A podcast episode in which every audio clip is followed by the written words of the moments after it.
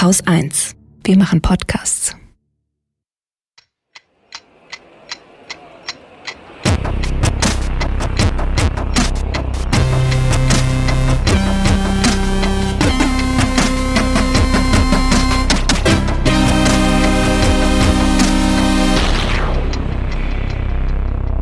Willkommen zur Wochendämmerung vom 11. Oktober 2019 mit Holger Klein und Katrin Rönecke. Und ich möchte eine Triggerwarnung aussprechen. Also mhm. von meiner Seite wird es nämlich diese Woche eine richtige Scheißsendung. Und ich weiß ah, nicht, ja. wer keine schlechte Laune bekommen möchte, der könnte vielleicht lieber ausschalten. Es sei denn, du hast ganz viele gute Nachrichten mitgebracht. TV Doppelpunkt Kacke. Ja. Ja, nein, auch ich habe ich hab okaye Nachrichten dabei. Ich Ey, ähm, okay, gut, mag gut. natürlich habe hab ich auch ne Terror Terror in Halle, mhm. äh, Angriff auf Syrien und mhm. so haben wir natürlich auch dabei. Aber es gibt noch ein paar normale Nachrichten, weil die sollen ja auch nicht zu kurz kommen. Wollen wir mit dem Terror anfangen? Ja, okay. Ähm, ja, ne, also Nazi-Terrorist äh, versucht mit selbstgebastelten Waffen in eine äh, Synagoge einzudringen und da ein Massaker anzurichten, ähm, was ihm nicht gelingt, weshalb er aus Frust einfach mal die nächstgelegene Passantin äh, erschießt, um danach in eine Dönerbude zu gehen, weil Juden und Kanaken und Muslime sind für ihn letztlich das Gleiche.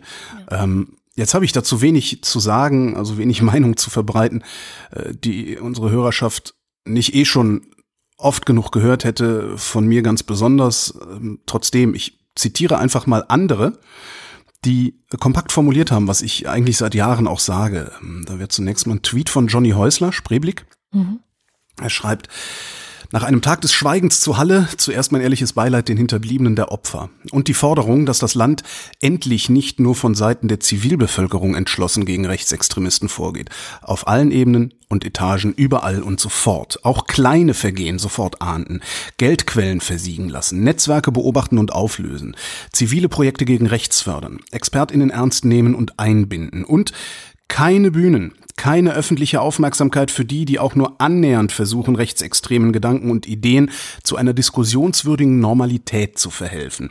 Sie bereiten den Boden, aus denen Taten wie die in Halle wachsen. Keinen Millimeter nach rechts. Dem kann ich mich anschließen.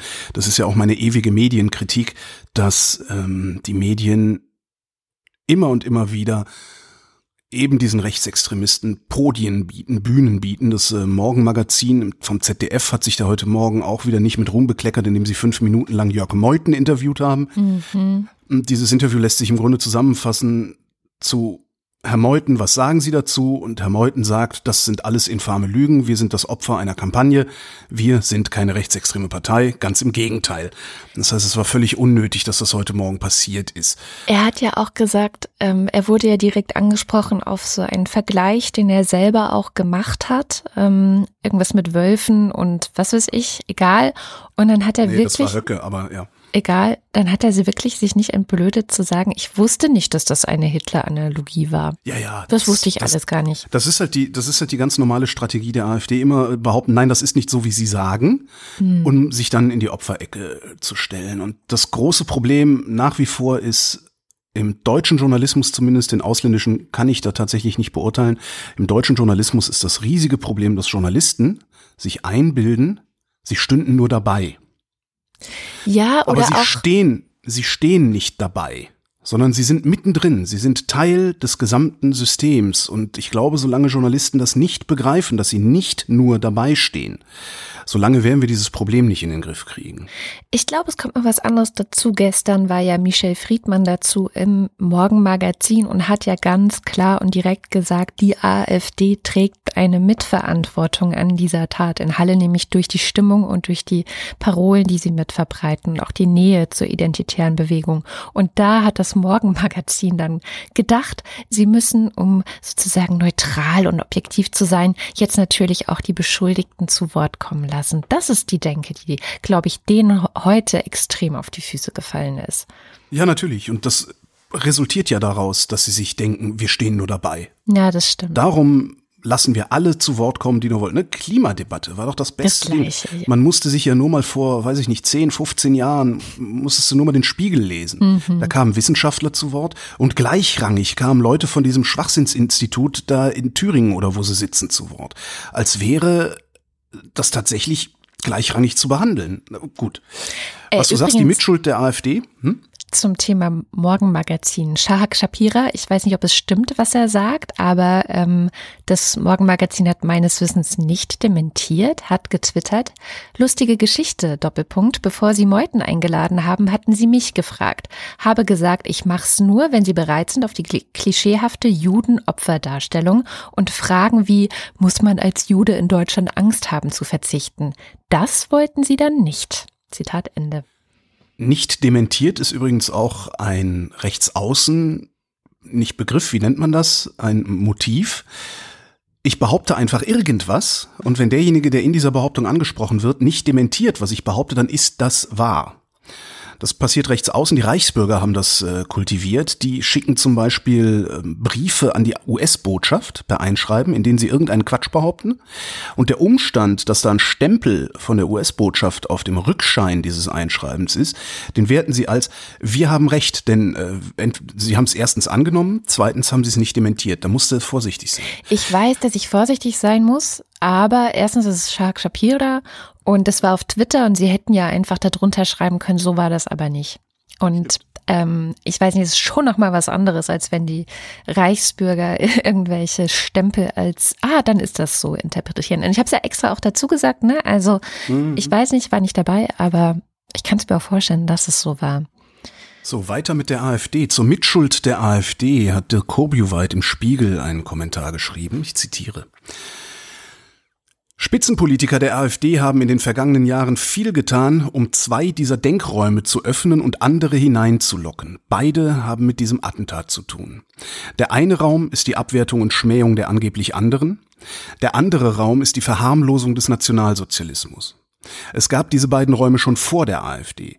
Die Türen waren mal mehr und mal weniger gut verschlossen. Derzeit stehen sie ziemlich weit offen und das hat sehr viel mit der AfD zu tun.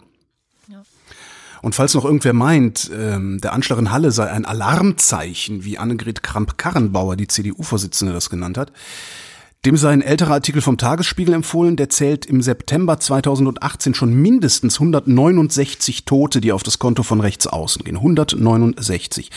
Das ist jetzt also kein Alarmzeichen.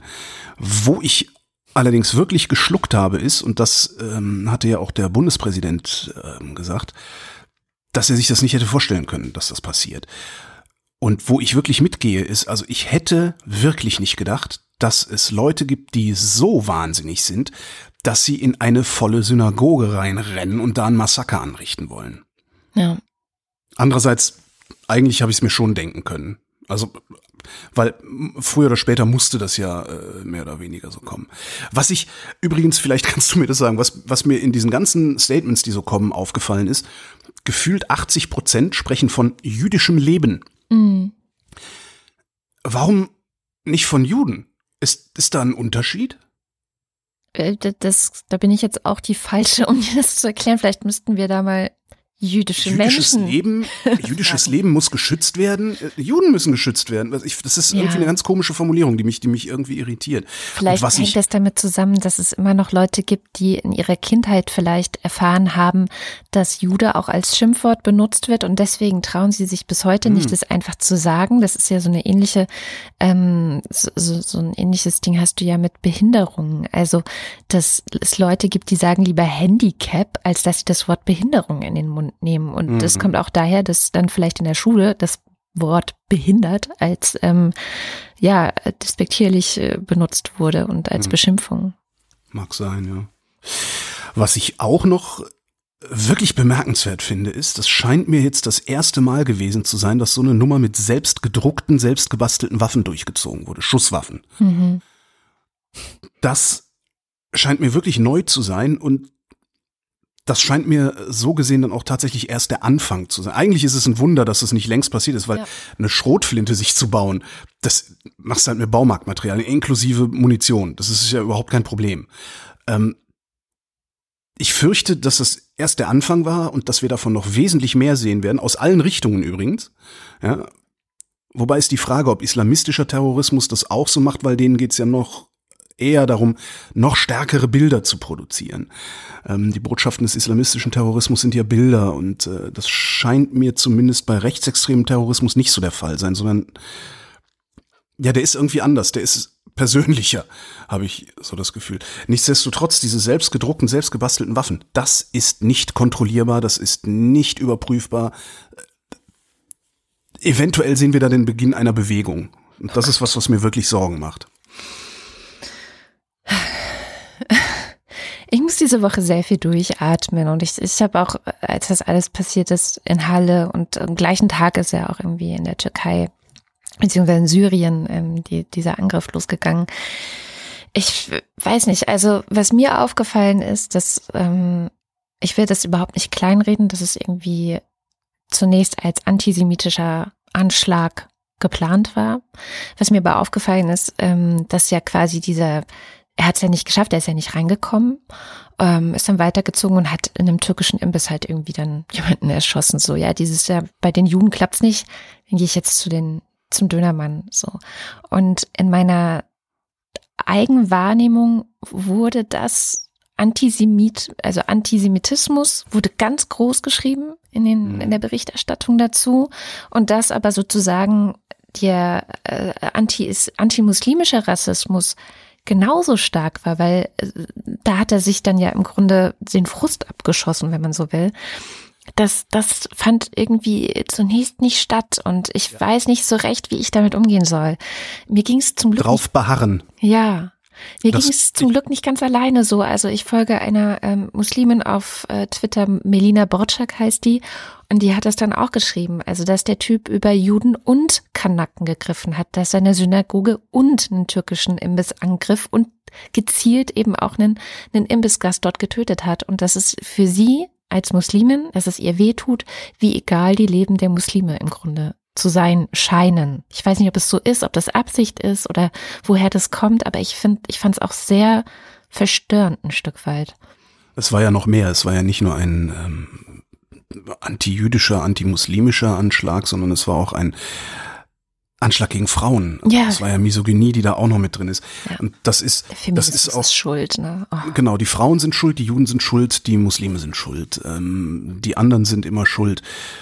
Das ist ganz klassischer Rechtsextremismus, was mhm. da passiert. Ja, frauenfeindlich, muslimfeindlich, judenfeindlich.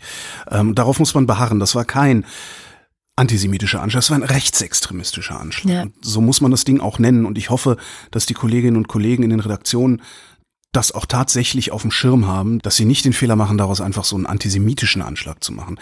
Ich glaube, das kommt daher, dass es für die Mitte in Deutschland einfacher ist, sich vom Antisemitismus abzugrenzen, als es für sie einfacher ist, sich vom Rechtsextremismus abzugrenzen. Weil die Rechtsextremisten, das sind die Kumpels, das sind die Nachbarn, das sind die Familienmitglieder, das sind die dummen Jungs, die eine Hakenkreuzschmiererei machen ähm, und, und solchen Scheiß. Ja. Da wird's dann sehr, sehr schwer zu sagen, du bist böse, das ist böse. Es ist natürlich sehr einfach zu sagen, ja, Antisemitismus ist böse, weil da können wir direkt auf unsere Geschichte rekurrieren und alles ist gut. Ja. Ne, da haben wir ja die, da, da haben wir einfach die, die, die Bilder, die Gedanken, damit kennen wir uns aus, darauf ziehen wir uns zurück. Und hm. es kommt natürlich dazu, dass vielleicht in der Mitte auch genügend Leute sind, die sagen, na ja, aber mit Feminismus habe ich auch ein paar Probleme und außerdem finde ich auch, dass der Islam, also der macht mir eigentlich auch ein bisschen Angst. So, ich glaube, wahrscheinlich hängt das auch damit noch zusammen. Ja, sicher, sicher. Das, das ist halt, das ist halt der Boden, auf dem diese Saat aufgeht, letztendlich. Ja. Und da muss man dann auch wieder reden. Absolut. Immer wenn ich sage, sage ich es ja dazu, Funktionären der AfD kein Podium geben, nicht mit denen sprechen in der Öffentlichkeit. Worüber man aber in der Öffentlichkeit dringend sprechen muss, ist, es gibt Menschen, denen macht der Islam Angst. Das ist ein Thema, das wir bearbeiten müssen. Ja, Wie auch total. immer wir es bearbeiten, sei jetzt mal dahingestellt. Die, wenn es irgendwo stinkt, riechen es die Radikalen zuerst. Das heißt, wir müssen uns angucken, was die Radikalen machen, welche Themen sie versuchen zu besetzen und über diese Themen müssen wir auch reden. Und wir müssen da vor allen Dingen Lösungen anbieten und das, glaube ich, ist auch eine Aufgabe des modernen Journalismus. Nicht einfach nur, nicht einfach nur dabei stehen und abbilden, was es so gibt, sondern wirklich Lösungen an. Konstruktiver Journalismus. Was heißt denn Lösung? Das heißt ja, das setzt ja voraus, dass es Probleme gibt. Ähm, jetzt, jetzt würde ich sagen, dass es ehrlich gesagt mit dem Islam TM, also das ist ja auch immer sowas, es gibt ja den Islam nicht. Ähm, aber genau sowas wäre zum Beispiel mal die Aufgabe des Journalismus, das aufzuzeigen. Das ist einer der Hauptgründe, warum ich seit zwei Jahren einen Podcast mit Muslimen machen will, um einfach zu zeigen, dass es sehr, sehr, sehr viele verschiedene Muslime gibt und dass die sehr unterschiedlich diese Religion leben und dass es in über 90 Prozent, also 99 Prozent aller Fälle absolut friedlich abgeht. Ja. ja, ja, aber bleib mal im Kleinen. Das Problem mit dem Islam gibt es und das ist ein Problem, Wo dass mein das? Nachbar, lass es mich sagen, dann sage ich es dir. Und das ist ein Problem, dass mein Nachbar mit dem hat, was er für Islam hält. So. Und mit dem muss ich darüber reden und dem muss ich medial ein Angebot machen, das ihm die Angst nimmt. Wie auch immer das aussieht. Ob das jetzt ein Podcast ist, der die Vielfalt muslimischen Lebens abbildet, ob das, ich weiß es nicht. Aber ich muss diesem Mann ein Angebot machen, denn der hat ein Problem. Nur weil es für uns, weil es für aufgeklärte Menschen gar kein Problem ist, weil es auch objektiv kein Problem ist, zumindest in der Bundesrepublik kein Problem ist, heißt es nicht, dass der Mann nicht trotzdem ein Problem hat. Hm. Die Sorgen und Ängste Wir- der, äh, der, der Bürger ernst Genau. nehmen. So, so klingt das jetzt ein bisschen. Ja, in ist ja auch anderen, gar nicht verkehrt. Ja. Ich Es weiß ist schon, ja auch gar nicht meinst. verkehrt. Also, Nur ist natürlich ist es falsch zu sagen, wir nehmen die Sorgen und, und Nöte der Bürger ernst und verschärfen jetzt erstmal die Einwanderungsgesetze. Ja, genau. Das ist Quatsch. ja. Wir müssen die ernst nehmen, wir müssen die da, wie man so schön sagt, abholen, wo sie stehen und dann mit ihnen darüber reden, was da los ist. Und dazu braucht es mediale Angebote und diese Angebote sehe ich kaum. Wir machen den Fehler, wir äh, aufgeklärten linken Gutmenschen machen den Fehler, immer sofort auf eine höhere Ebene zu wandern und zu sagen, ja, aber es gibt ja gar kein Problem mit dem Islam. Mag ja sein. ja. Es gibt aber, aber Menschen, die ein das zu Pro- sagen. Ne? Also, ja, aber dann, es gibt aber erstmal Menschen, die ein Problem mit dem Islam sehen. Warum sie das sehen, kann man sie fragen. Und das muss man auch. Man kann es nicht einfach abtun als, das ist Quatsch. Natürlich ist es Quatsch. Ja? Homöopathie ist auch Quatsch. Trotzdem rede ich mit Leuten, die orientierungslos sind darüber, warum es Quatsch ist. ja. Ja, da hast du du, brauchst, recht. du brauchst immer konstruktive Angebote. Einfach ein Pff, Idiot, klar. Es gibt ganz viele Idioten und denen sage ich halt auch, dass sie Idioten sind. Aber wenn mein Nachbar sagt, was drüben, wo wohnen Sie denn eigentlich? So, ja, gegenüber im Haus. Was, da wohnen noch Deutsche? So, dann sag ich, was denken Sie denn? Äh, ja, Türken. Sag ich, nee, hier wohnen im Haus, ich, jetzt müsste ich zählen, äh, die Hälfte der, der, allein bei mir im Aufgang, die Hälfte sind Almans, die hier wohnen. So. Darüber muss ich aber mit Dank- ihm reden. Vielen Dank an die türkische Community, dass sie uns dieses Wort geschenkt haben. Super, ja, ich find's geil, ja. ja. Weil tatsächlich merke ich das auch in diesem Podcast, den wir da jetzt machen mit den Muslimen, dass es immer schwierig ist zu sagen, äh, Deutsche, Bio-Deutsche, weiße Deutsche, wie nennt man sie denn jetzt eigentlich am Alman. besten? Alman, zack, pum, Da konnotiert so viel. Ja, äh, perfektes Wort, ja. perfektes Wort. Total gut. Ach ja, naja, ähm, kommen wir vielleicht nochmal zu einem anderen Thema von letzter Woche. Ich hatte ja ganz viel über Armut gesprochen. Oh ja. Und es gab Kommentare dazu, die ich jetzt nicht weiter rezitieren möchte, aber ich würde es mal sagen, vorsichtig sagen, dass meine Position relativ bestärkt wurde. Also, dass es darum geht, Institutionen zu schaffen. Äh, kostenloser ÖPNV ist ein großes Problem, also flächendeckend, so dass man auch wirklich überall hinkommt, selbst wenn man auf dem Land lebt. Und äh, das Hauptding war für die Leute, die sich jetzt zurückgemeldet haben, wirklich die Solidarität. Also die Solidarität einerseits der Gesellschaft, ich würde es jetzt mal strukturelle Solidarität nennen, dass wir als Gesellschaft sagen, uns sind diese Menschen wichtig und wir wollen, dass es denen genauso gut geht wie allen anderen in dieser Gesellschaft. Ähm, und andererseits aber auch eine persönliche Solidarität, also vom Umfeld von Menschen, die mit armen Menschen zu tun haben und so weiter, dass man eben nicht wegschaut und dass man sie auch nicht stigmatisiert. Jetzt gab es diese Woche wieder Neuigkeiten zum Thema Armut. Das Wirtschafts- und Sozialwissenschaftliche Institut WSI von der Hans-Böckler-Stiftung hat eine Studie veröffentlicht und die sagt, äh, die Schere zwischen Arm und Reich geht wieder weiter auseinander. Ähm, zusammengefasst, immer mehr Einkommen konzentriert sich bei den sehr Reichen und ähm, immer weniger Einkommen bei den sehr Armen. Das deckt sich im Grunde auch mit anderen Studien. Also das Deutsche Institut für Wirtschaftsforschung hatte ähm, dazu vor kurzem auch was gemacht. Die haben herausgefunden, dass sozusagen diese Einnahmen aus Kapital, Immobilien, Unternehmenseinkommen, ja, das, das sind ja die renditestärksten Einkommen und die findest du halt nicht bei ärmeren Leuten, sondern bei den eh schon Reichen. Und die steigen auch viel, äh, viel stärker an als zum Beispiel die Löhne in den unteren ähm, Sektoren. Da gab es da nicht gerade sogar Zahlen, dass die Reallöhne seit 2004 gar nicht gestiegen sind? Äh, gar nicht, beziehungsweise wenn man jetzt noch die Inflation dazu tut, ja. fast schon gesunken. Also wenn das man das ja jetzt mit ja, ja, genau. So, dann, was die Studie auch sagt, äh, und das hatte ich letzte Woche irgendwie komplett vergessen, frag mich jetzt nicht warum, zu diesen Millionen Armen, die wir in Deutschland haben, zählen ja vor allem auch, oder zählen viele Alleinerziehende. Und die brauchen natürlich Kinderbetreuung, kostenloses Kita-Essen, kostenloses Schulessen. Auch hier wieder kostenlosen ÖPNV, aber eben für die Kinder, mit denen die Schulen kommen. Das hatte ich ja erzählt. Und dann fand ich nochmal ganz interessant zu gucken, wer ist eigentlich arm? Wer gilt in Deutschland als arm? Und da irgendwas Euro, ne? Nee, als arm gilt, wer weniger als 60 Prozent des mittleren Einkommens zur Verfügung hat. Dadurch ist der Anteil der Armen an der Gesamtbevölkerung gestiegen, von 2010 bis 2016 von 14 Prozent auf fast 17 Prozent. Jetzt muss man aber auch schauen, das mittlere Einkommen ist auch gestiegen. Eigentlich. Das heißt, allein deswegen, also da, da habe ich jetzt nicht auseinandergerechnet, wie es, wie, wie man das jetzt machen kann. Das ist ja immer diese relative Armut. Ich weiß auch nicht, wie man es anders beschreiben kann. Aber allein dadurch, dass das mittlere Einkommen gestiegen ist in dieser Zeit und es steigt immer weiter, ähm, steigt auch die, automatisch die Zahl der, der Armen, weil sozusagen das mittlere Einkommen wird immer höher und 60 Prozent davon wird auch immer größer. Ich weiß nicht, wie man dieses Problem löst. Ähm, wahrscheinlich, indem man einfach dafür sorgt, dass trotzdem die unteren Einkommen mehr verdienen. Naja, dann haben Sie ganz konkrete Vorschläge, was man eigentlich machen müsste, um diese Schere zu schließen. Also angenommen, man kommt zu, dem Schluss, dass man diese Schere schließen möchte. Warum man das sollte, haben wir, glaube ich, in der Sendung jetzt schon oft genug besprochen.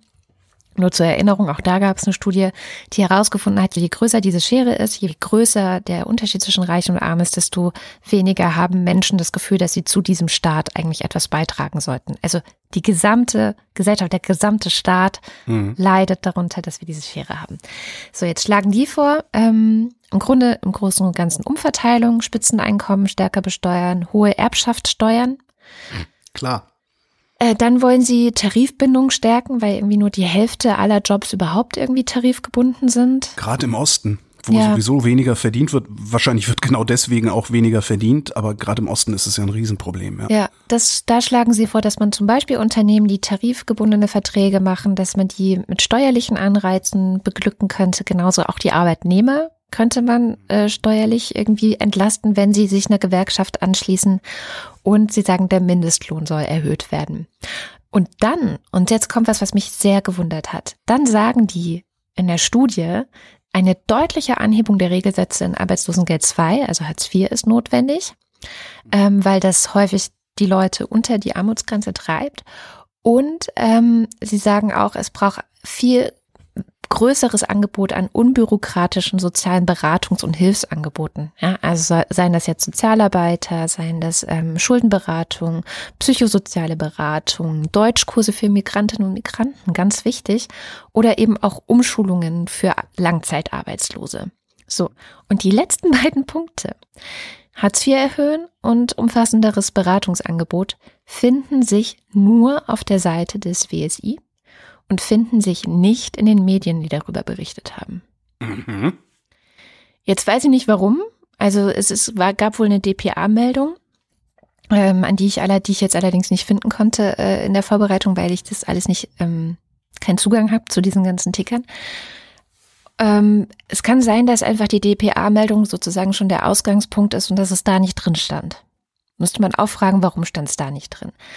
Aber im Grunde beziehen sich die Medien, die darüber berichtet haben, über diese Studie, nur darauf, so ja, äh, Steuern und äh, Umverteilung und so weiter. Aber sobald es um wirklich Hartz IV und Langzeitarbeitslose geht, endet die Nachricht. Also wird es nicht mehr mit transportiert. Und das, ich weiß nicht, wie gesagt, ich fand das komisch. Es, es passt natürlich zu dem Eindruck, den dann auch die Leute in den Kommentaren bei uns zur letzten Sendung geschrieben haben, dass Armut stigmatisiert ist in Deutschland, dass man nicht gerne darüber redet, dass es in den Medien nicht stattfindet, also richtige Armut.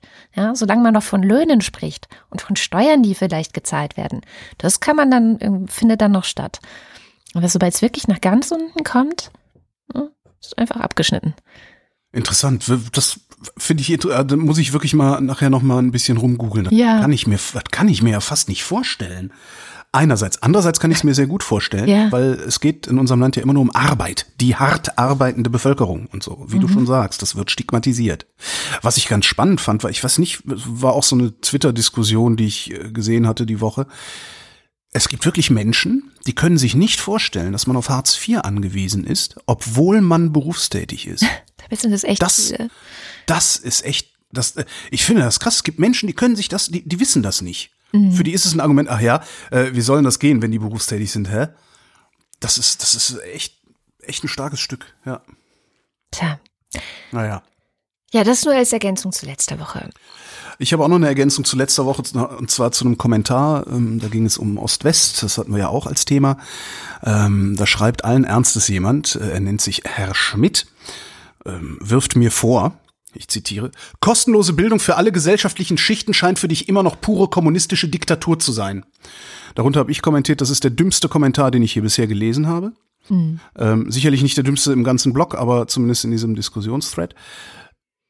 Denn ernsthaft, wer hier auch nur ein paar Sendungen gehört, wer auch nur ein paar meiner Kommentare gelesen hat, wer auch nur ein bisschen verfolgt hat, was ich in den letzten Jahren so tue, der kann nicht ernsthaft einen solchen Satz schreiben.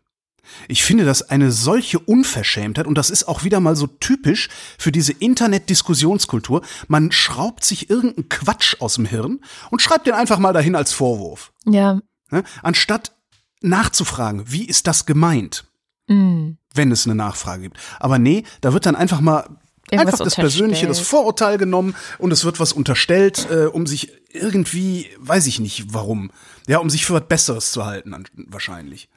Du bist ja der, der unterstellt hier ja pure kommunistische Diktatur. Nee, unterstelle ich nicht.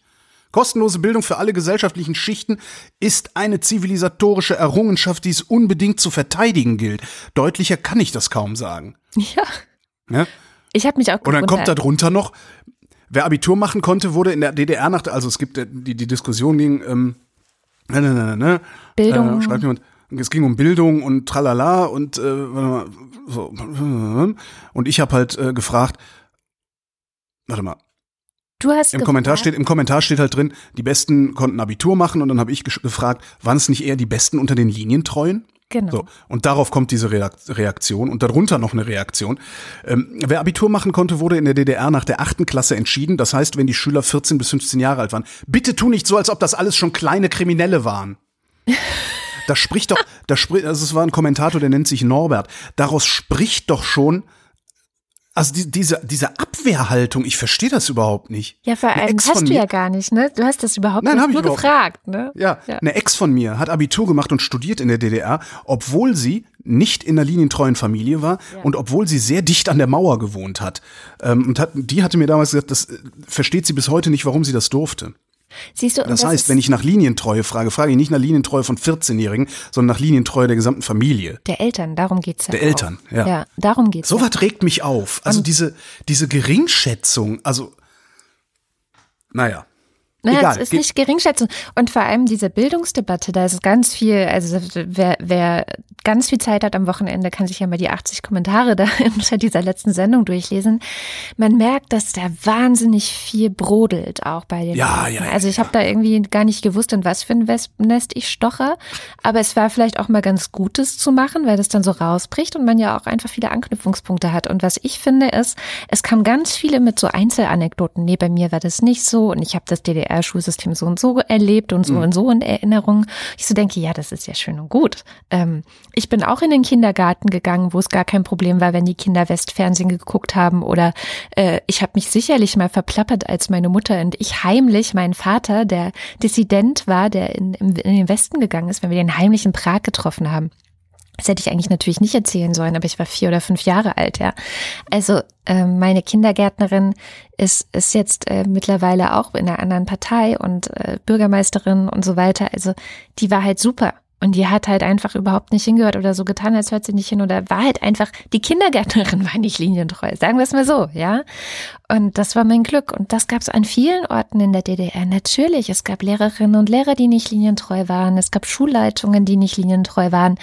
Das gab es alles, aber das war nicht vom System so gewollt. Das waren die kleinen, äh, wie heißt es schön, gallischen Dörfer ähm, in der DDR. Natürlich gab es die und herzlichen Glückwunsch, wenn ihr das Glück hattet, dort zu leben. Aber macht doch bitte nicht, tut doch bitte nicht so, als sei es von oben nicht ganz anders vorgesehen gewesen und als sei die, die Art und Weise, wie man im DDR-Schulsystem ähm, in Anführungszeichen gebildet könnte jetzt auch, ich habe meine, meine Abschlussarbeit in Erziehungswissenschaften über Bildung geschrieben, also don't even get me started, was Bildung tatsächlich ist. Ja, eigentlich geht's hier nur um Qualifikation. Ähm, und das war eine Qualifikation für den Staat, in dem sich die Leute unterordnen unter ein, ein im Grunde diktatorisches ähm, System.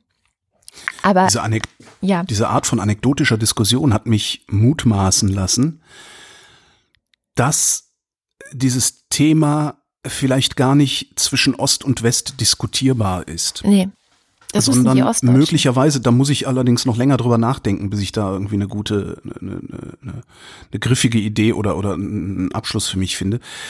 Ich habe den Eindruck, als müssten das die Ostdeutschen untereinander vielleicht zwischen den Generationen diskutieren und mhm. nicht mit den Westdeutschen. Ja. Ja. Sich vielleicht gar nicht auf die Diskussion mit Westdeutschen einlassen und sagen, du, hör mal, ähm, ist unser Problem, wir diskutieren das mal hier. Aber es dann auch wirklich diskutieren und nicht sich zurücklehnen, weil keiner mehr kommt und fragt. Ja, genau.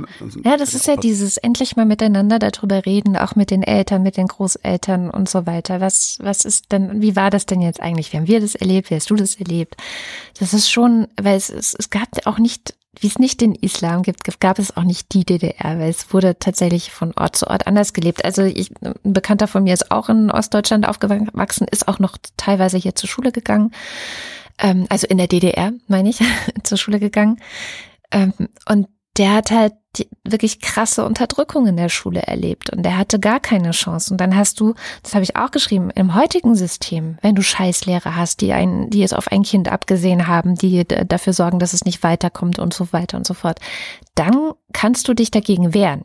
Ne? Also die Institution und die, die Strukturen, die wir haben, sehen das sogar vor, dass Eltern sich einmischen können zum Leidwesen vieler Lehrer, weil die mittlerweile mit dem Anwalt antanzen, äh, ja, wenn ihr Kind eine 3 kriegt. Ne? Das ist natürlich die Kehrseite. Wobei sowas habe ich das sind so krasse Geschichten, die, die höre ich nur aus Reinickendorf oder Westdeutschland, muss ich ganz ehrlich genau, sagen. Genau, ein Freund von mir erzählt das immer, der ist Gymnasiallehrer in Westdeutschland. also ich glaube, da sind wir Ossis noch ein bisschen anders drauf. Übrigens äh, auch schön, ähm, wer ist eigentlich Ostdeutsch, hatten wir auch gefragt. Und da gibt es unterschiedliche Definitionen. Also manche sagen, als Ostdeutscher gilt, wer vor 1975 geboren ist und bis zur Wende 1989 in der DDR gelebt hat. Das ist die eine Interpretation. Ah, mhm. und dann gibt es aber auch noch andere, die sagen, nein, nein, eigentlich sind auch diejenigen, die ähm, später geboren sind und äh, sozusagen durch Ostdeutsche nur sozialisiert wurden, auch Ostdeutsche. Ja, also es ist schwer. Ostdeutschland, das ist eine, das ist eine Geisteshaltung, die man da beschreiben muss. Und das macht es fast unmöglich, sie zu beschreiben. Das ist ja dann wieder das Buch von Nichelmann, das ja, du genau. so empfiehlst. Ähm, es lässt sich halt nicht einfach so zeitlich verorten, räumlich verorten, sondern das lässt sich eigentlich nur psychologisch verorten. Nicht nur Und das mach mal. Ja, das ist auch, er beschreibt ja da drin auch ganz gut, wie einerseits ihm die ganzen alten Säcke, sage ich jetzt mal, absprechen, überhaupt irgendein Urteil über Ostdeutschland fällen zu können. Wie, du bist doch erst 89 geboren, du hast es doch gar nicht mehr erlebt. Und dann andererseits äh, ist er so wie ich auch nach der Wende nach Westdeutschland gegangen, eher in Bayern, aber auch so schwäbischer Teil von Bayern und wurde dort halt als der Ossi die ganze Zeit ähm, behandelt und, und von anderen dann wieder sozusagen dazu gemacht, du bist der Ossi, du bist der Ostdeutsche. Und äh, das, das ist nicht nur, dass man selber irgendwie so das mit sich bringt, sondern man wird auch von anderen, das ist dieses sogenannte Othering, ne? Ja. Die Westdeutschen machen ganz schön krasses Othering. So, die Westdeutschen sind die Norm. Die würden auch nicht sagen, wir Westdeutschen, sondern die sagen halt, wir Deutschen. Ja. Aber die Ostdeutschen, so. Naja. Interessanterweise sagen Westdeutsche, die lange im Osten leben, die sagen wir Westdeutsche. Das stimmt. Das, das beobachte ich an mir ja. zum Beispiel. Interessant ist auch, es gab, äh, und das ist, das ist ein ganz witziger psychologischer Effekt, ähm, als es noch die Mauer gab, äh, wenn Westberliner in der Bundesrepublik irgendwie zu Besuch waren, dann haben die gesagt, sie sind in Westdeutschland. Ich bin erst 1997 nach Berlin gezogen und habe das aus irgendeinem seltsamen Grund, warum, ne, psychologisch muss man das angucken oder sozialpsychologisch und nicht zeitlich oder räumlich. Aus irgendeinem Grund, wenn ich in Köln bin und aus Berlin oder sonst wo, Leipzig, ruft mich jemand an oder fragt, äh, hast du Zeit oder was machst du, dann sage ich, ohne lange drüber nachzudenken, nee, äh, ich kann nicht, ich bin in Westdeutschland. Obwohl ich erst 97 nach Berlin gekommen bin. Das ist schon wirklich, ist ein ganz faszinierendes Ding. Äh, darf ich mal was ganz anderes erzählen? Ja, ja. Den Vereinten Nationen geht das Geld aus. Aber so eine Meldung, die kommt immer wieder. Die Vereinten Nationen sind chronisch unterfinanziert, Ja. ähm, weil sich immer wieder Staaten weigern, ihren Beitrag zu zahlen oder pleite sind oder weiß der Geier was. Ähm, Habe ich mal geguckt, wie machen die das? Wo kriegen die eigentlich ihr Geld her? Also, 193 Staaten sind in den Vereinten Nationen. Ähm, bisher haben aber nur 129 ihre Mitgliedsbeiträge überwiesen für dieses Jahr. Äh, die Liquiditätsreserven sind Ende Oktober 2019 aufgebraucht. Dann können sie ihr Personal und ihre Lieferanten nicht mehr bezahlen. Die letzte Generalversammlung, also die im September, haben sie auch nur bezahlen können, weil sie Überschüsse im vergangenen Jahr hatten. Ja, es fehlen den Vereinten Nationen 30 Prozent der Beitragssumme. So, wie finanzieren die sich eigentlich? Die haben drei Säulen. Also der Finanzierung, die Finanzierung wird immer für zwei Jahre festgelegt. Zurzeit sind wir in der Finanzierungsperiode 18, 19. Drei Säulen haben sie. Das eine ist die Pflichtbeiträge. Ähm, davon werden die zentralen Organe bezahlt, Generalversammlung, Gremien, äh, Personal und so weiter. Das sind ungefähr 2,8 Milliarden US-Dollar. Davon bringt die Bundesrepublik knapp 10 Prozent auf im Übrigen. Die Höhe dieser Pflichtbeiträge beschließt die Generalversammlung. Ja, das heißt, die bestimmen im Grunde selbst, wer wie viel zahlt, bekommen das aber noch von einem Beitragsausschuss empfohlen. Vor allen Dingen die Gesamthöhe, äh, die sie zu bezahlen. Das ist so ein bisschen wie beim öffentlich-rechtlichen Rundfunk, witzigerweise. Der sagt ja auch, wir brauchen so und so viel Geld. Dann sagt die KEF, die äh, Kommission zur Ermittlung des Finanzbedarfs, nee, ihr bekommt nur so und so viel. Und dann sagen die Ministerpräsidenten, wie viel es wirklich gibt. So, es gibt einen Beitragsschlüssel bei den Vereinten Nationen, ähm, der bemisst sich am Anteil der Staaten am Weltbruttosozialprodukt der letzten sechs Jahre ist etwas kompliziert. Und natürlich an der Zahlungsfähigkeit des Landes. Wenn du gerade pleite gegangen bist, dann sagen die halt nicht, du zahlst jetzt äh, trotzdem deine Kohle. Und die reichen Länder zahlen mehr als die armen Länder. So, und dann gibt es Pflichtbeitragsumlagen, die sind für sowas wie Friedensmissionen, Straftribunal Ruanda und solche Sachen. Das war im letzten Jahr, ähm, von Juli 18 bis Juli 19 waren das 6,5 Milliarden US-Dollar. Und die Beitragsverteilung dockt prozentual an die Pflichtbeiträge von eben an. Außer du bist ständiges Mitglied des Sicherheitsrates, dann zahlst du mehr, weil du hast auch mehr Macht. Ne? Das Ja. heißt, die erkaufen sich sozusagen das Vetorecht im Sicherheitsrat. Dritte Säule sind freiwillige Beiträge. Und davon, und das finde ich, war mir gar nicht klar, freiwillige Beiträge, die sind dazu da, solche Sachen zu finanzieren wie UNICEF, ja, die WHO, UNHCR. UNHCR, solche Sachen. Das sind freiwillige Leistungen der Mitgliedstaaten. Das heißt, da zahlen die Staaten so viel, wie sie Bock haben zu zahlen. Es zahlen aber auch Privatleute und Firmen. Wollte ich gerade sagen. Ja. Oft nicht wenig, was die da reinhauen. Kommen wir zur Unterfinanzierung. Der größte Schuldner der Vereinten Nationen sind die Vereinigten Staaten von Amerika, Natürlich. Die mit 22 Prozent auch der größte Zahler sind. Äh, außerdem haben Brasilien, der Iran, Mexiko, Saudi-Arabien und noch ein paar Länder haben auch noch nicht gezahlt. Aktuell schulden die Vereinigten Staaten den Vereinten Nationen 2,4 Milliarden Dollar für Friedensmissionen und Zeug und eine Milliarde für den laufenden Betrieb. Dabei sind Schulden aus dem letzten Jahr und frische Schulden dabei. Jetzt fragt man sich, warum machen die das eigentlich? Und die einfache Antwort darauf lautet, America first. Ja. Ja, wer zahlt, schafft an. Das ist, äh, womit die Amerikaner schon sehr lange unterwegs sind. Also Trump sowieso, der würde die Vereinten Nationen gerne stärker zu seinem Werkzeug machen. Was allerdings wirklich nicht ein reines Trump-Problem ist, es gärt seit über 20 Jahren, steht das auf der Wunschliste der USA. Bloß, dass Trump die Nummer halt mit größerer Rücksichtslosigkeit durchzieht, weil er sich einbildet, sowieso immer auf der Seite der Sieger zu stehen und sowas. Äh, Ich, ich glaube übrigens wirklich, dass der nicht einfach nur drauf scheißt. Ja? Für mich sieht das echt so aus, als wäre der von seiner Großartigkeit ernsthaft überzeugt. Ah ja, hat, er, ja doch auch getwittert Woche, neulich. Genau. Seine große Weisheit. Genau. Oh Gott. Die Diskussionen, die da seit vielen Jahren geführt werden, die gehen halt so in die Richtung, dass die USA gerne hätten, dass ihre Stimme mehr Gewicht hat als beispielsweise die Stimme von Burkina Faso, was weiß ich denn, weil die USA ja auch mehr zahlen als Burkina Faso. Das ist also genau das Gegenteil von internationaler Solidarität, was die da haben wollen. Ähm, sie versuchen die Finanzierung stärker auf freiwillige Basis zu lenken wo sie dann Kraft ihrer Wirtschaftsleistung am Ende auch bestimmen könnten, welche Haltung die Vereinten Nationen beispielsweise zu sowas wie Guantanamo haben oder so. Ähm, da habe ich einen ganz interessanten Aufsatz zum Thema gefunden von einem USA-Experten der Deutschen Gesellschaft für Auswärtige Politik. Da kannst du jeder dann nochmal selber nachlesen in den Shownotes. Ist auch ein bisschen länger als mein Vortrag hier gerade. Was noch interessant am Rande ist, 2017, also in der letzten Periode, hatten die USA dafür gesorgt, dass das Budget für Friedensmissionen um 600 Millionen US-Dollar gesenkt wird.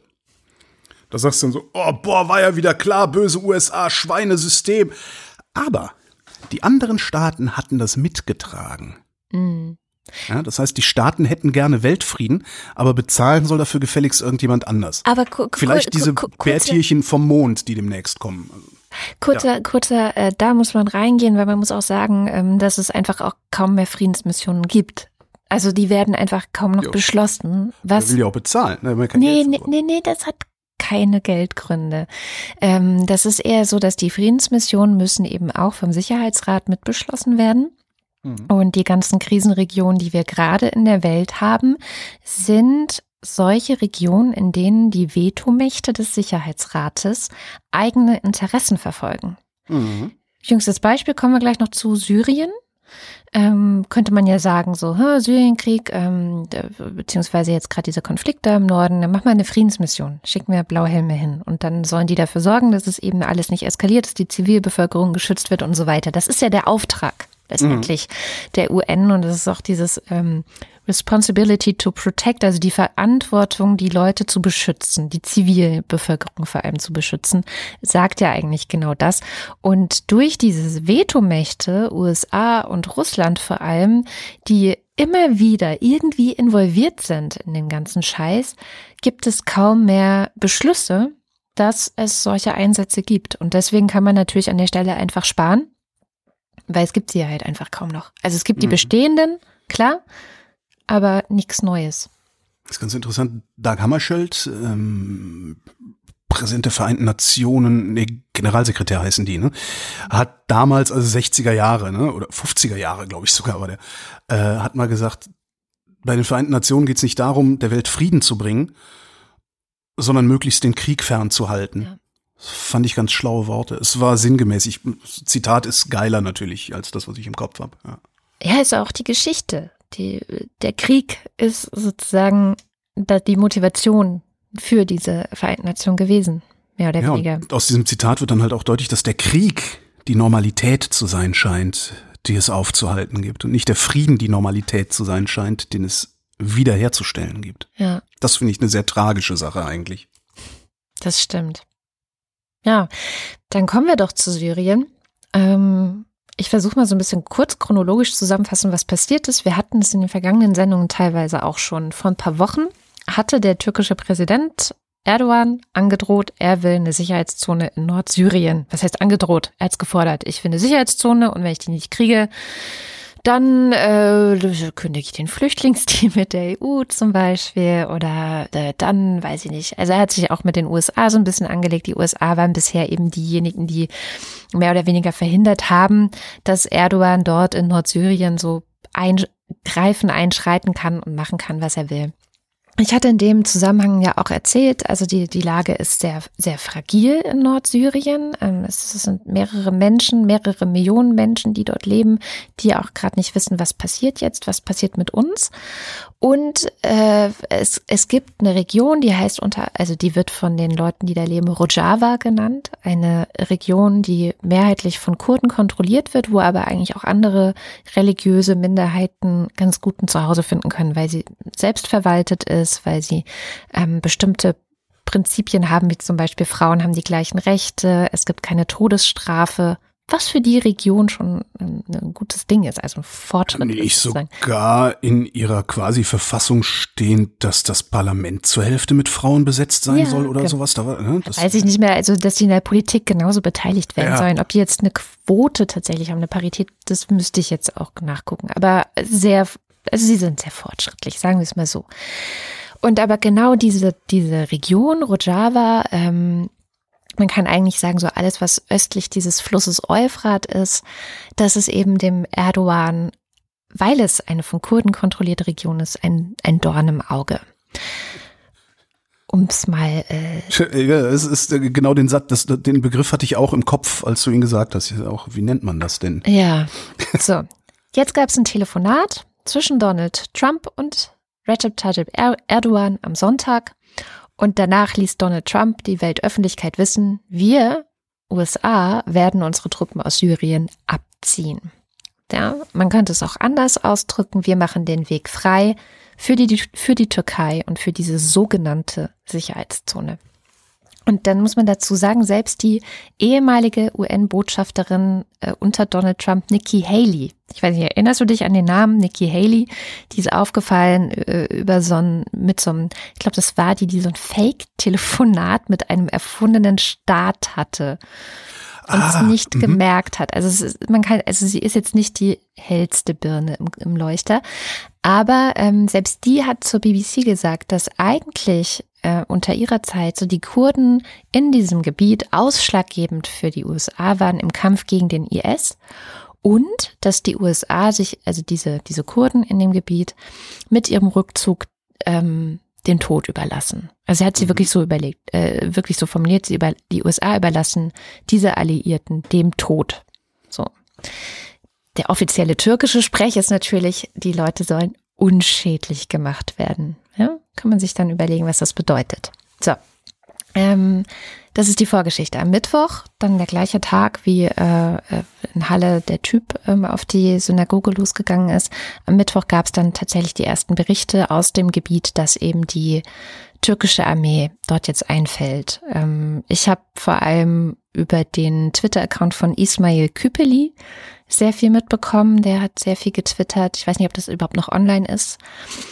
Genau. Und dann habe ich schon Anfang der Woche, als ich mitbekommen habe, oh, USA ziehen sich zurück und oh Gott, das, das Chaos bricht aus in Nordsyrien, auf Twitter gefragt, sagt mal, wer könnte denn eigentlich diese Geschehnisse jetzt für die Wochendämmerung mal ein bisschen erklären und einordnen, was da los ist? Habe ein paar Antworten bekommen. Ähm, wie heißt der? Ähm, Enno Lenze war natürlich dabei, der mhm. empfohlen wurde. Und den kann man immer gut lesen. Also der, der hat ja einige Artikel zu diesem ganzen Thema Kurdistan auch ähm, geschrieben. Verlinken wir in den Show Notes. Und ich habe aber nicht daran gedacht, dass wir eigentlich die beste Expertin bei uns schon in der Sendung jede Woche dabei haben, nämlich Shamjaf. Ja, ähm, ah ja, die ist ja Kurdin. Die ist ja Kurdin und die hat auch. sogar, weißt du, ah, verdammt, wen könnte man wen denn fragen? könnte man denn fragen? Genau, also den Welche Frau könnte ich denn fragen, wie es ist, zwei Kinder alleine zu erziehen? Mir fällt keiner ein. genau, und die hat tatsächlich auch diese Woche das Thema natürlich intensivst verfolgt und aber auch zusammen mit vielen anderen einen offenen Brief, beziehungsweise besser einen Aufruf gestartet, ähm, davon kann sie dann ja gleich selber erzählen. Zuerst einmal habe ich sie gebeten, so ein bisschen aus ihrer Perspektive eine Einordnung zu machen, was ist eigentlich diese Woche passiert. Ich glaube, diese Woche hat uns alle sehr mitgenommen. Und ähm, naja, Türkei hat jetzt das gemacht, was es schon seit längerem wollte, nämlich ähm, nochmal zum dritten Mal in Syrien einmarschieren ja, es geht um das äh, Siedlungsgebiet, dort das eigentlich ähm, zumeist von Kurden besetzt ist, ähm, nämlich Rojava, das ist in Nordsyrien. Und äh, was sehr, sehr wichtig ist, einfach, um, um, also die Fakten sind wichtig, nämlich die türkische Militäroffensive hat jetzt nun begonnen und ähm, er ist völkerrechtswidrig. Er ist völkerrechtswidrig, er ist ein Rückschritt im weltweiten Kampf gegen den IS und gegen den Terrorismus. Er läutet damit auch einen, den Anfang einer weiteren humanitären Katastrophe für Millionen von Menschen ein. Es sind auch schon Menschen gestorben seit der Offensive. Tatsächlich. Also das ist jetzt nicht etwas, was neu passiert ist. Ähm, ich meine, bereits zweimal ist die Türkei im Norden Syriens einmarschiert. Wie ich schon gesagt habe, das ist das dritte Mal. Da mal, das erste Mal August 2016 und dann nochmal letztes Jahr im Januar. Das im Januar naja, das war, das war schon ziemlich schlimm. Die türkische Armee und verbündete islamistische Einheiten, die marschierten dann eben in Afrin ein. Das ist auch in dem Rojava genannten Siedlungsgebiet. Nordsyriens. Und damals wurden bis zu 200.000 Menschen vertrieben. Die, äh, man, man berichtete von, von, von Folter, von Plünderungen, man berichtete ähm, eben von einer religiösen Säuberung in Anführungsstrichen. Ja, also das, was jetzt dieses Mal passiert ist, kein, ist, ist leider, leider schrecklich, schrecklich ähm, erwartbar gewesen.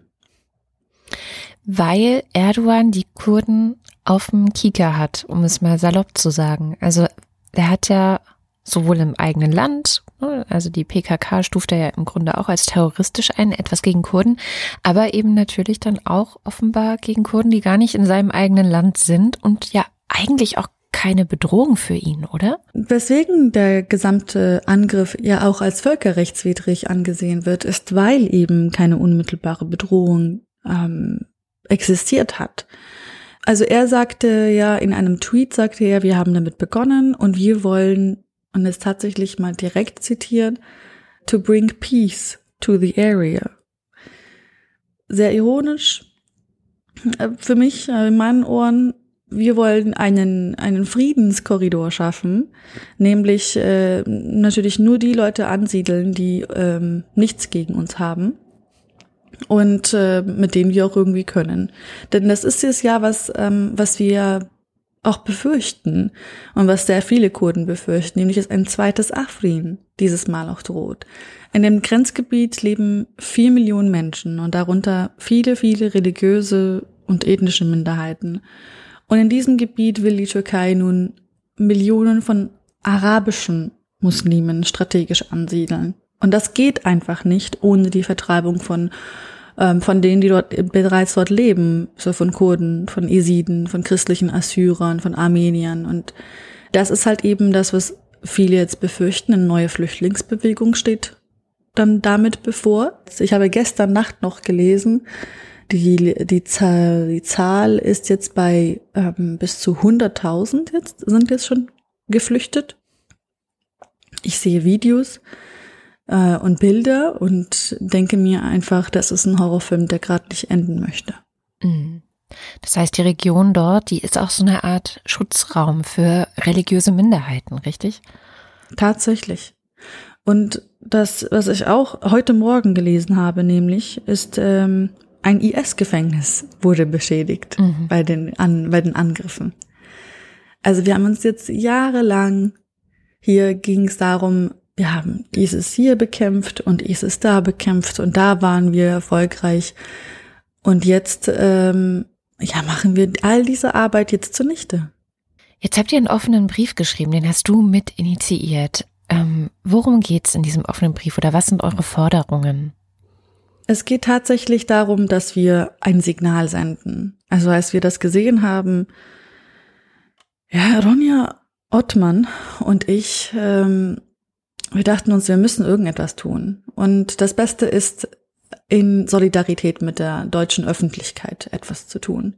Und Nein sagen dazu und, und, und uns dazu bekennen, dass das was gerade passiert, eben völkerrechtswidrig ist, eben und auch auf die Gefahren hinweisen, was, na, was so eine Aktion eben ähm, ja mit sich tragen kann.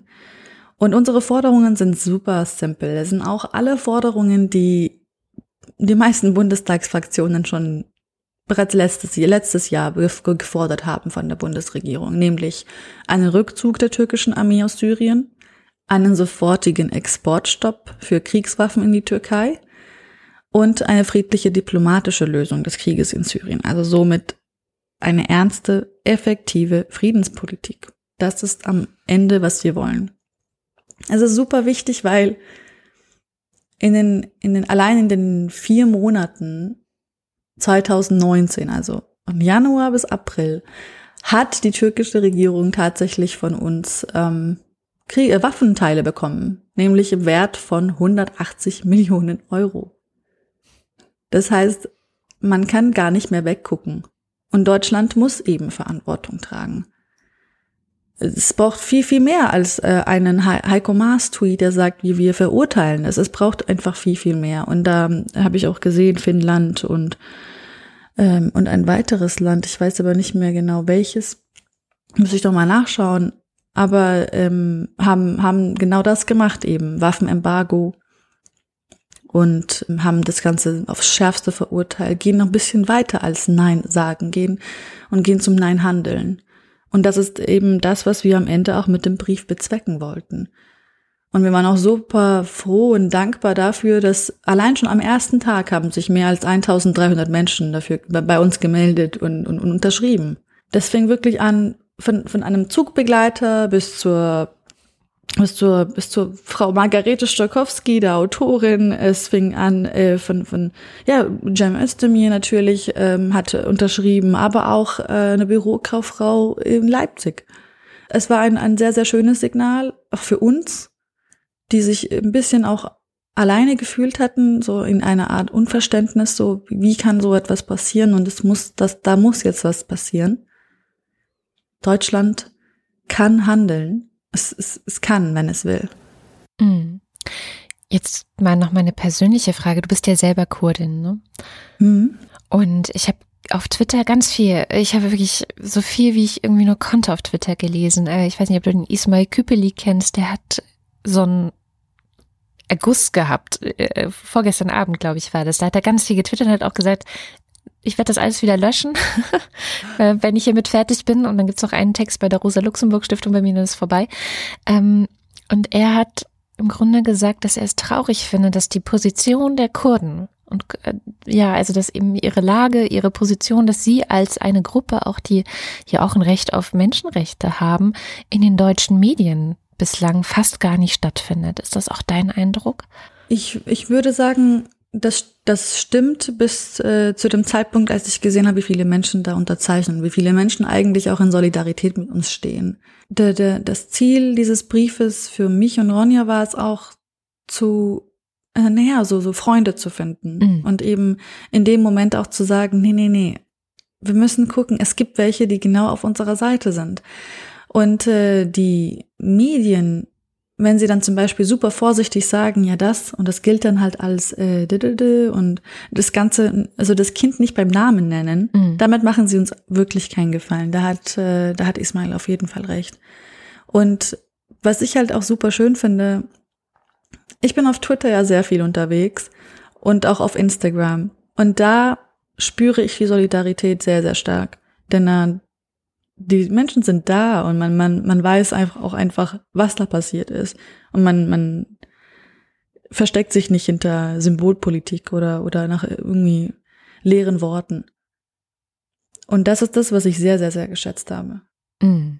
Eine letzte Frage zum Thema Deutschland. Wir sind ja doch auch erpressbar. Jetzt hat Erdogan, glaube ich, heute Morgen oder gestern Abend verlautbaren lassen, die EU solle sich gefälligst nicht einmischen. Sie soll ihn auch nicht kritisieren, weil sonst kündigt er den Flüchtlingsdeal. Fällt uns der gerade zum, ich weiß gar nicht, wie vierten Mal auf die Füße? Ja, also ich glaube, das war zu erwarten, tatsächlich. Es ist, ähm, also mit, mit ähm, Herrn Erdogan haben wir einen Mann, der sehr große Ziele hat und ein sehr starrsinniger Mann ist, der alles macht, was er will, ohne einen Blick darauf zu werfen, was es Konsequenzen noch für andere hätte, nicht nur für die Türkei. Und ähm, wie Donald ich, Trump, ne? So ein bisschen, wenn man das ja, anschaut. Also da sind, da sind auf jeden Fall Ähnlichkeiten zu sehen. Ähm, was jetzt jetzt passieren wird, ehrlich gesagt, ich habe nie im Leben damit gerechnet, dass das, was am Sonntagabend aus dem Twitter-Kanal von Herrn Trump herausgekommen ist, ich habe das nie im Leben erwartet. Mhm. Dass an, anhand eines Tweets sowas passiert, vor allem weil er einfach so wenig Unterstützung bekommen hat für diese, äh, für diese Entscheidung, auch in seinem eigenen Land. Und das sind Sachen, die man ein bisschen nicht erwarten kann. Aber das, was Erdogan da gerade geschrieben hat oder schreibt, ähm, ja, das ist leider nicht, äh, das ist keine keine, Keine Überraschung. Ja. Leider. Okay, dann ich drücke euch die Daumen mit eurem Brief. Wir verlinken den auf jeden Fall auch in den Show Notes. Kann man sich dem noch anschließen? Natürlich, natürlich.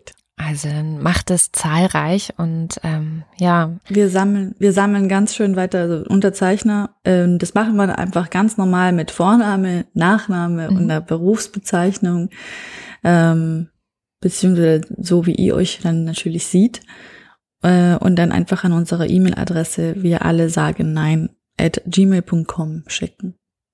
Danke, liebe Scham. Und bis nächste Vielen Woche. Dank, Katrin. Bis nächste Woche. Jo. Mir fällt nicht viel ein, was ich zu dieser türkischen Offensive, zu diesem türkischen Angriff, was es ja eigentlich ist. Vielleicht ist es sogar ein Überfall. Äh, Schlaues sagen könnte. Ich frage mich halt die ganze Zeit, was will Erdogan eigentlich wirklich? Ich meine, der hatte mit den Kurden geredet im Inland, sogar mit Öcalan hat er geredet. Und ich mag mir irgendwie nicht vorstellen, dass es wirklich so einfach ist, wie man immer sagt. Wenn du innenpolitisch nicht klarkommst, dann führ halt Krieg. Ich, ich bin total ratlos. Ich habe nicht mal eine Verschwörungstheorie und gar nichts. Und je mehr, finde ich, man sich reinliest, desto unklarer wird es. Also, weil die einen Kurden sagen Unabhängigkeit, die anderen Kurden sagen, nee, wollen wir gar nicht. Und das ist alles so, ja, ich finde es alles sehr, sehr schwierig. Auch allein die Frage schon, inwieweit es überhaupt legitim ist, einen Bürgerkrieg wie in Syrien dazu zu benutzen, zu sagen, so komm, hier ist gerade, ne, hier ist gerade ein Freiraum, da gehen wir jetzt rein und machen es so, wie wir es immer machen wollten. Vielleicht muss man darüber schon diskutieren. Ach, und, und, und. Und was sehr interessant ist, sind die Trollarmeen, die unterwegs sind. Nee, ich habe da wirklich wenig Ja, es gab äh, eine Dringlichkeitssitzung des UN-Sicherheitsrats. Ne? Da sind wir wieder beim UN-Sicherheitsrat. Äh, und die EU-Staaten oder einige EU-Staaten hatten das einberufen, haben auch darüber diskutiert. Es gab so verschiedene Statements, die gesagt haben, ja, die Sicherheitszone ist im Grunde völkerrechtswidrig und so weiter. Dann sollte es ein gemeinsames Statement geben. Das hatten Frankreich, Deutschland, Belgien, Polen und Großbritannien eingebracht. Und rate mal, wer ein Veto dagegen eingelegt hat. USA. Und Russland. Und Russland. Ne? USA und Russland. Ich bin mal ja. auf China gespannt. China rüstet gerade dermaßen auf. Och, ja. Irgendwann werden die sich auch mal einmischen. Mit irgendwas und irgendwie. Und ich bin gespannt, wo das passiert. Ja. Übrigens noch ein letzter Satz, so was hat eigentlich die EU davon? Ähm, dass das gerade so passiert. Ähm, Erdogan hat jetzt zwar, ne, der schießt gerade um sich und die EU soll sich nicht einmischen und so, aber er hat auch gesagt, nach erfolgreicher Besetzung dieser Zone soll rund eine Million syrische Flüchtlinge, die sich jetzt gerade in der Türkei befinden, dort angesiedelt werden. Und dafür erwartet er auch finanzielle Unterstützung von Europa, weil er ja immer noch Geflüchtete von uns fernzuhalten zugesagt hat, zumindest und das ja auch teilweise macht. Ja, Ja, wir sind sowas von erpressbar. Und das ist eigentlich das, das Peinliche. das ist schlimm, ja. Wir, nicht die Bundesrepublik, sondern die Europäische Union mit 500 Millionen Einwohnern, sind wir 500 Millionen Jahre ne, mittlerweile, sind nicht in der Lage, ein paar Millionen Flüchtlinge irgendwie so zu wuppen, dass die nicht wehtun. Das ist wirklich lächerlich. Stattdessen hat Erdogan die EU an den Eiern. Es, wenn, wenn, wenn wir nicht so rückständig wären, geistig rückständig wären als EU-Bevölkerung und als EU-Politik, dann würden wir halt einfach sagen, weißt du was? Leck mir am Arsch. Dann kommen die halt. Kriegen wir auch hin. Würde wahrscheinlich sogar die Bundesrepublik alleine hinkriegen. Aber dann ne, treibt man ja nur Nazis in die Arme von Nazis, indem man Nazis Nazis nennt. Weg vom Krieg zum Frieden. Der Friedensnobelpreis ist verliehen worden, und zwar an den Ministerpräsidenten von Äthiopien. Der Mann heißt Abiy Ahmed. Ähm, er hat den bekommen für die Aussöhnung mit Eritrea. Ähm, lange Geschichte, wie immer nach dem Ersten Weltkrieg, ne, Grenzziehung und so weiter, ist ja äh, so, so, das, das ewige Problem eigentlich überall, wo es Kolonien gab und sowas. Ähm, es gab einen 30-jährigen Unabhängigkeitskrieg seit den 50er Jahren. Ähm, und zwar, also noch weiter. Äthiopien und Eritrea äh, waren eigentlich eine Föderation. Äh, Dann hat Eritrea äh, Unabhängigkeit haben wollen. Dann gab es einen 30-jährigen Unabhängigkeitskrieg, der 1993 geendet ist. Da war Eritrea dann unabhängig von Äthiopien. Und zack, gab es Grenzstreitigkeiten, weil Äthiopien auf einmal ein Binnenstaat geworden ist, weil der Zugang zum Meer, der liegt nur in Eritrea. Erst hast du Grenzstreitigkeiten, danach gab es äh, Wirtschaftsstreitigkeiten. Ich kürze sehr stark ab. 1998 äh, ist dann ein offener Krieg ausgebrochen zwischen den beiden Ländern, zwischen Äthiopien und Eritrea. Für zwei Jahre hat der gedauert. Danach gab es dann ähm, ein Grenzabkommen unter UN-Aufsicht. Äh, Friedenstruppen, gar nicht wenige, 4000 Leute sind da rein. Ähm, dann immer weiter Scharmützel an den Grenzen. In Somalia haben beide einen Stellvertreterkrieg geführt. Erinnern wir uns vielleicht auch noch dran. Und dann kam 2018 Abiy Ahmed und sagt, so, wir erkennen das Grenzabkommen jetzt an, wir nehmen diplomatische Beziehungen auf und wir machen einen Friedensvertrag. Bam. Und das hat geklappt. Hm. Und darum hat er den Friedensnobelpreis bekommen, weil der Friedensnobelpreis nämlich verliehen wird, ich zitiere an, denjenigen, der am meisten oder am besten auf die Verbrüderung der Völker und die Abschaffung oder Verminderung stehender Heere sowie das Abhalten oder die Förderung von Friedenskongressen hingewirkt hat. Und das ist halt nicht Greta Thunberg. Ja, das stimmt. Und ich finde es auch sehr gut. Also ich finde, das ist ein sehr schönes Signal, auch das mal in, äh, in Richtung Afrika auch nochmal zu senden. So, weil es, es wird ja oft so getan, ähm, und das ist auch schon eins der Probleme, dass man sagt Afrika und dann äh, guckt man gar nicht das mehr Land genau hin. Genau. Das große Land im Süden. aus sehr vielen verschiedenen Ländern besteht, in denen sehr viele verschiedene Entwicklungen passieren. Also es ist wirklich, ähm, ich hatte ja mal das Projekt gestartet mit dem Erscheinungsraum Afrika zu versuchen, das so ein bisschen aufzudröseln, ist dann leider eingeschlafen, aber genau das bräuchte es eigentlich auch nochmal da. So ein, ja, ein Projekt, was immer versucht hinzuschauen, was passiert denn gerade? Und Äthiopien ist halt eines der schönen Beispiele und ist wirklich eines dieser oder eine dieser Geschichten, wo ja auch alles sehr, sehr schnell und sehr plötzlich ging, einfach weil jemand anders die Macht übernommen hat und gesagt hat, so und jetzt gucken wir, was muss eigentlich wirklich gemacht werden. Eigentlich auch ein schönes Vorbild für alle europäischen Demokratien, die immer sagen, ah, und wir müssen erstmal abwarten und abwägen und alle Seiten hören und wir können doch nicht einfach irgendwas jetzt verändern zum Besseren oder ausprobieren oder so. Der macht es halt einfach. Und der, deswegen, ähm, ja, sehr, sehr schön, dass er das, den Friedensnobelpreis dafür jetzt auch bekommen hat. Apropos Greta Thunberg. Diese Woche hat ja die Bundesregierung das Klimagesetz vorgelegt, das ziemlich genauso mies geworden ist, wie zu erwarten war.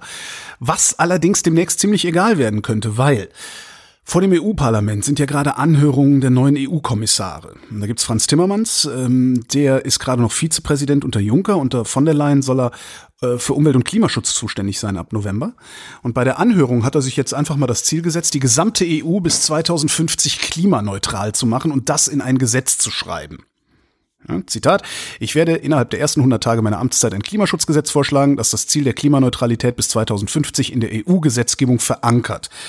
Bis 2030 will er die Emissionen um 50 Prozent, am liebsten 55 Prozent senken. Im Moment denkt die EU an 40 Prozent. Das Ganze ist übrigens immer bezogen auf 1990. Ne? Das ist dieses mhm. geile Datum, das die Bundesrepublik immer hernehmen kann, um zu behaupten, sie hätten so irre viel CO2 reduziert. Dabei haben sie einfach nur die DDR-Industrie reduziert. Genau. Äh, Frankreich, Spanien, Niederlande, Portugal, Schweden, Dänemark, Lettland und Luxemburg hatten äh, schon einen Brief an Timmermans äh, geschrieben, wo sie sich hinter dieses 55-Prozent-Ziel gestellt haben. Deutschland hat diesen Brief nicht unterschrieben. Merkel hat das aber unterstützt. Mhm. Aber immerhin, vielleicht ist es demnächst egal, was die Bundesrepublik an Klimagesetzen macht, weil die EU uns das abnimmt. Finde ich eigentlich ganz geil. Wenn es denn tatsächlich ambitioniertere ja. Ziele sind, als wir sie haben. Ja, ne? Das muss ist das ja noch in nationales Frage. Gesetz überführt werden mm. und den ganzen Scheiß. Ja. Das kann ein paar Jahre dauern.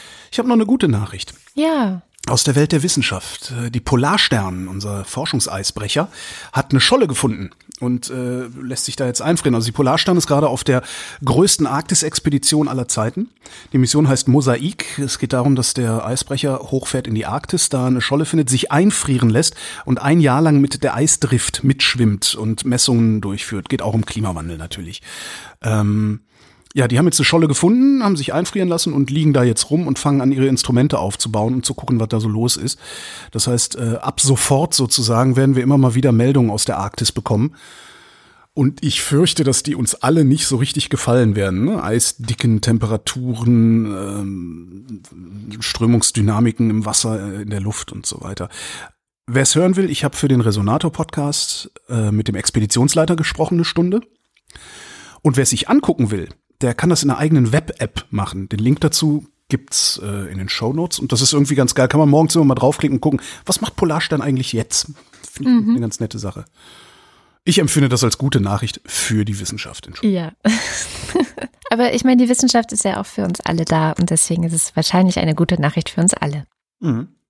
So, noch eine Meldung aus dem Inland, damit wir mal von diesem ganzen Krieg und diesen Riesenthemen. Ab 2020 gibt's wieder Meisterzwang in zwölf Berufen. Meisterzwang bedeutet, dass du nur einen Handwerksbetrieb aufmachen kannst, wenn du Meister bist oder in deinem Handwerksbetrieb ein Meister angestellt ist. Das ist so der Weg hinten rum. Ne? Du gehst halt zu irgendeinem Meister und sagst immer, ich zahle dir 2000 Euro im Monat, wenn du so tust, als wärst du der Meister. Äh, Das betrifft Fliesenleger, äh, Fliesenplatten- und Mosaikleger, Betonstein- und Terrazzo-Hersteller, Estrichleger, Behälter- und Apparatebauer und Parkettleger. Außerdem Rollladen- und Sonnenschutztechniker, Drechsler- und Holzspielzeugmacher, Böttcher, weißt du, was ein Böttcher ist? Äh, ich wusste es mal. Fassmacher. Hey. Glasveredler, Schilder- und Lichtreklamehersteller für Raumausstatter und Orgel- und Harmoniumbauer. Das ist mal aufgelöst worden, weil die Bundesregierung sich davon erhofft hat, was auch, glaube ich, funktioniert hat, dass sich dann einfach mehr Betriebe gründen. Weil wenn der Geselle sagt, oh, dann mache ich halt eine eigene Firma auf, dann ist der halt aus dem Leistungsbezug raus. Ne? Hm. Passend dazu ein Tweet von Alexander Bonde, das ist der Generalsekretär der Umweltstiftung. Und damit ist eigentlich alles gesagt. Habe ich das richtig verstanden? Gründungen von Fliesenlegereibetrieben durch Nichtmeister werden verboten, um Verbraucher und millimetergenaue Verlegung von Keramik zu schützen. Das kann der Markt nicht. Probleme im Klima- und Umweltschutz regelt der Markt alleine. Ach, der Alex. Bonde. Das ist lustig, der war früher bei den Grünen, mit dem war ich zusammen im Landesvorstand Baden-Württemberg bei der Grünen Jugend. Ich wusste gar nicht, dass der jetzt bei der Umwelthilfe ist. Das finde ich aber schön. Ja. Ja, der Markt regelt das. Habe ich in, letzten, äh, in den letzten Wochen sehr oft ironisch verwendet ähm, Mhm. gelesen. Und damit sind wir am Ende der Sendung. Und wie immer am Ende der Sendung verkünden wir, dass der Markt nicht regeln wird, dass es der Wochendämmerung gut geht, sondern das müsst Äh, ihr ich- regeln. Aber Ist das, ist das nicht der Markt? Ja, es ist schon, also ich finde, es ist schon ein bisschen emotionale Erpressung auch. Oder? Wenn wir sagen, uns gibt's nicht, wenn ihr uns nicht bezahlt. Stimmt. Wenn ihr uns nicht bezahlt, erschießen wir diesen Hund. Genau, und wenn ihr das verhindern wollt, dann schaut mal auf wochendämmerung.de vorbei. Da findet ihr Möglichkeiten, wie ihr uns finanziell unterstützen könnt. Eine davon geht über Steady. Dort bezahlen insbesondere die Ultras und der Fanclub so viel, dass wir am Ende jeder Sendung deren Namen vorlesen. Und das kommt jetzt. Dins 1.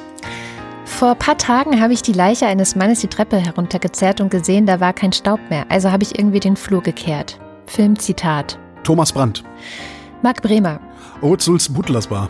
Oliver Delpi, Matthias der Jong. Reto Di Giotto Isola Bella, Markus Dietz. Roger Eberling, Christopher Etzel. Erik Fröhlich, Wenn deine Chakren klemmen, dein Energiekanal verstopft ist oder dein Krafttier lahmt, komm zu uns in die Fantasterei und lass dich berühren. Terminvereinbarung bitte nur per sechstem Sinn. Norman Holz, Adrian Hönig. Katharina Höhl, Caro Janasch. Matthias Johansen, Arndt J. Kästner. Ich bin so klug, KLUK, Holger Kleins Klickfinger kann käuflichen Knipskästen kaum klare Kontrakante geben. Kostspieliges Kamerakarma. Mein Moni und Chris aus der Viewfinder Villa. nicht schlecht. Mostert, also wirklich gut gelesen. Mostert Hecki, Dominik Neise. Robert Nieholm, Michael Salz. Jörg Scheckis, Roman Schlauer. Joachim Urlas, Jens Viehweg. Lars von Hofhunold, Lars Wagner. Bernd Wehmöller, Justus Wilhelm. Flash by Name, Flash by Nature. Woof, woof. Wegen Commander Not Flash Art. Der Beutel ist angewachsen. Und damit sind wir beim Fanclub. Äh, und äh, die Zahl Pi. Ich möchte sie jetzt nicht vorlesen. Kann man ja auch nicht, weil hört nicht auf. Nico Abela.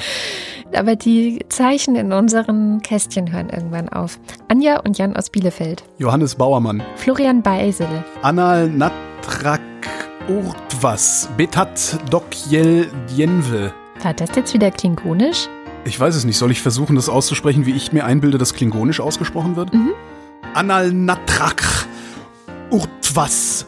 Betrat Dokjel Den Djenve. Ne, ist egal. Mach Okay, mal. Simone Ich kann Blechschmidt, das eh nicht. Andreas Bockisch. Alexander Bonsack, Markus Boslett. Klaus Breyer, Mike Bültmann. Felix und Bianca Bültmann, Muli Bwanji. Hippocampus, Nicole und Christoph. Gian-Andrea Konzett, Hans Damhorst. Miriam und David, Zur Kreuzigung die Tür hinaus linke Reihe anstellen, jeder nur ein Kreuz. Andreas Dietzel, Elina Eickstedt, Claude Fankhauser, Matthias Flader, Oliver Förster, Olli Frank, Wolfgang Fröhlich, Helge Georg, die Muxi Girls, Anja Glage, Burkhard Kniewosch, Ricardo Guatta, Jan Heck. Nils Hesse, Es ist noch Suppe da.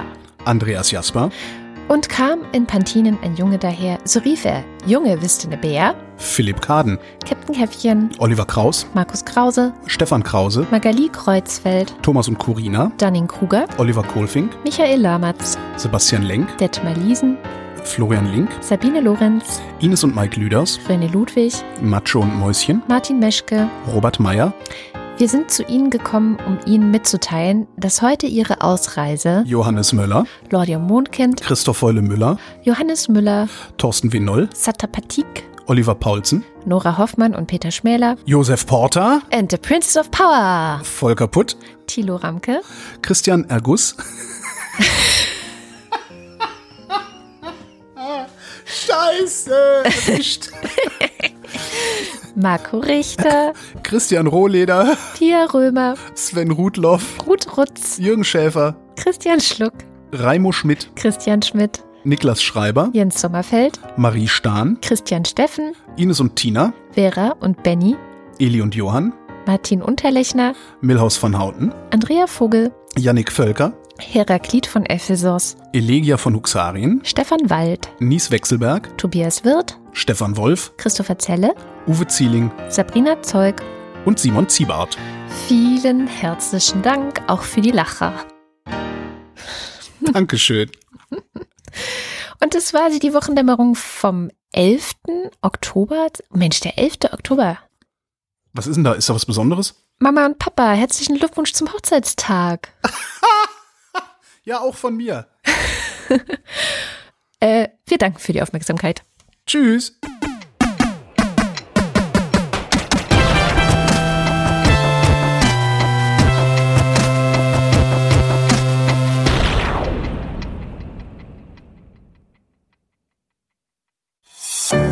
Produktion von Haus 1.